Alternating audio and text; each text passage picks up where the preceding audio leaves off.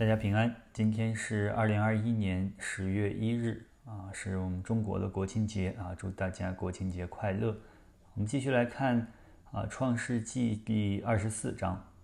二十四章当中呢，记载了神带领亚伯拉罕的仆人啊，回到亚伯拉罕的老家去给以撒啊，也就是亚伯拉罕老年所生的那个儿子以撒找一个妻子。啊，这个故事呢，啊，我们大部分人都听过，也比较熟悉。那显然呢，以撒的这个婚姻是听从了他父亲的安排，啊，不过啊，与其说是他父亲的安排，啊，不如说是神的安排。那亚伯拉罕就请了他的一个老仆人，啊，他最信任的这个人去帮助，啊，以撒找一个合适的妻子。这个老仆人呢，就到了拿鹤的城啊。拿鹤是亚伯拉罕的兄弟啊，就和这个呃，到了以后呢，老仆人就和耶和华祷告他说：“耶和华，我主人亚伯拉罕的神啊，求你施恩给我主人亚伯拉罕，使我今日啊遇见好机会。”第十三节，我现今站在井旁，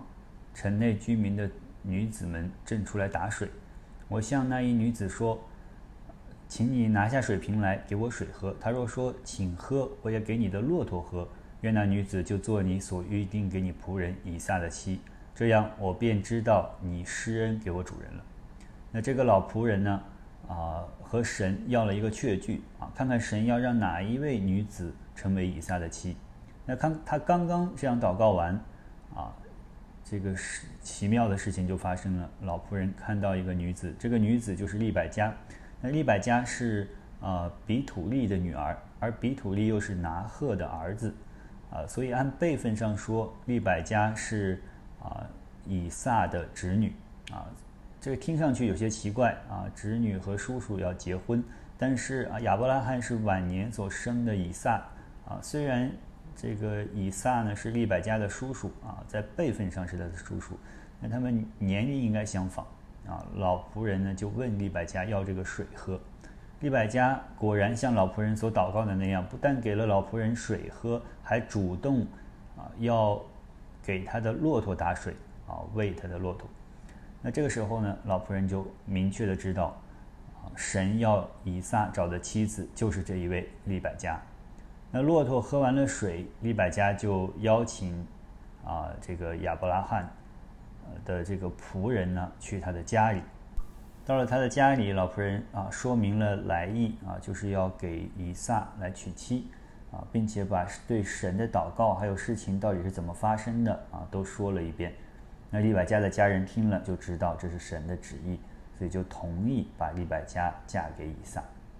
弟兄姊妹们啊，用我们现代的自由恋爱的思想啊来看待。以撒娶妻的方式，我们可能会觉得太传统啊，太老套，或者是太奇怪。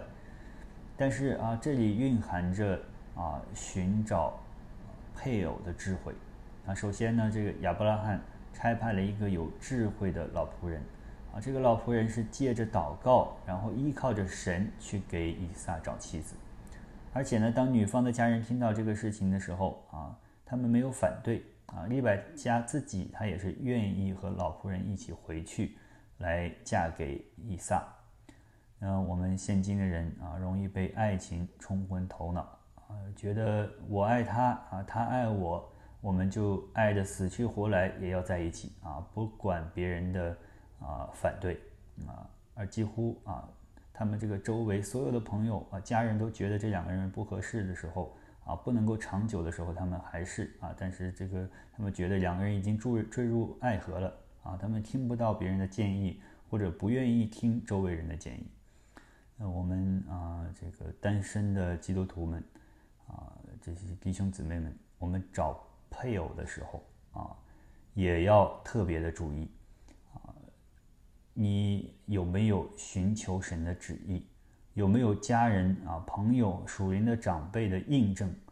啊？呃，通常情况下，基督徒在这个婚姻的选择上，如果是行在啊神的旨意当中啊，我说的是通常的情况下啊，你的家人、你周围属灵的长辈可能都会支持你的决定啊。如果有很多人反对，那么这个决定就需要更加的谨慎啊，也许就是神的拦阻。所以在婚姻啊、男女交往的事情上啊，基督徒们啊，年轻的单身的基督徒们，寻求你周围属灵基督徒的建议啊，是一个智慧的选择。愿神赐福给单身的弟兄姊妹们啊，愿你们也能够找到，神给你预备的那一位。神赐福给大家。